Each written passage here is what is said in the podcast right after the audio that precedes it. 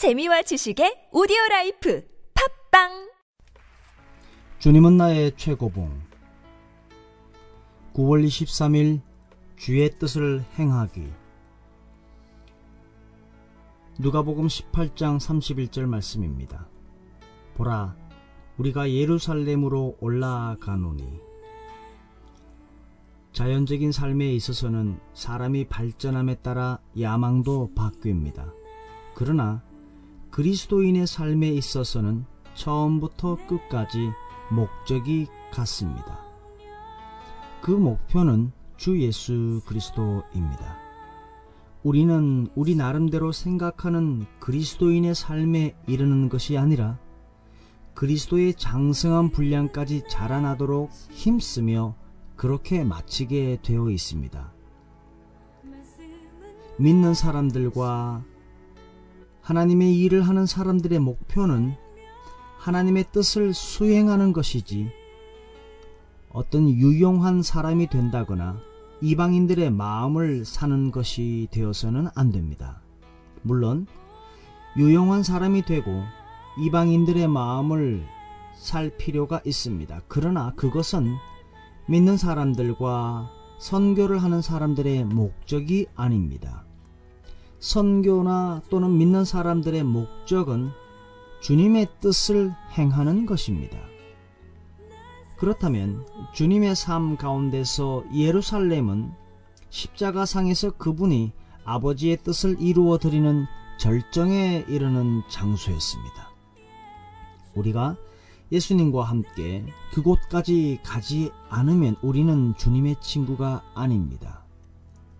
그 어떤 것도 예루살렘으로 향하시는 주님의 발걸음을 막지는 못했습니다. 그분은 핍박받는다는 이유로 어떤 마을들을 급하게 지나지 않으셨고 그분이 축복을 받는다고 해서 어떤 마을에 오래 머물지도 않으셨습니다.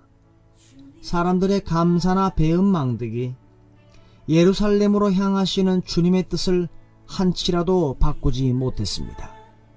마태복음 10장 24절에 제자가 그 선생보다 또는 종이 그 상전보다 높지 못하나니 예루살렘으로 가는 길에서 우리에게도 똑같은 일들이 발생할 것입니다.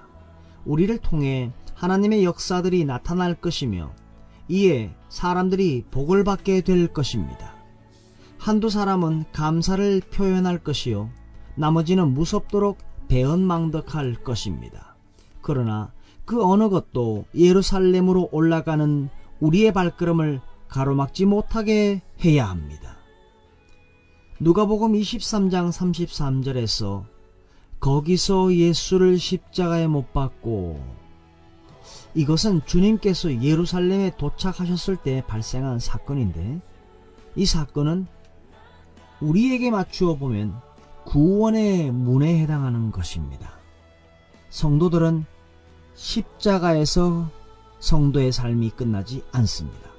성도들은 주님의 은혜로 인해 반드시 영광으로 그 인생을 마치게 되어 있습니다. 그때까지 우리의 좌우명은 나도 예루살렘으로 올라가리라 이것이 되어야 합니다. 나도 예루살렘으로 올라가리라. 주님께서 예루살렘에 도착하셨을 때 예수께서 십자가에 못 박히셨고 거기에서 고난받으셨으며 죽으셨고 3일 만에 다시 부활하셨습니다. 나도 예루살렘으로 올라가 나도 예루살렘으로 올라가 나도 예루살렘으로 올라가 우리의 삶에서 예루살렘은 어디입니까? 우리의 삶에서 예루살렘은 무엇을 하는 곳입니까? 우리의 삶에서 우리는 예루살렘에서 무엇을 해야 합니까? 주의 뜻을 행하기. 주님의 목적, 그리스도의 장성한 분량까지 자라나도록 그 하나님의 뜻을 수행하는 것입니다.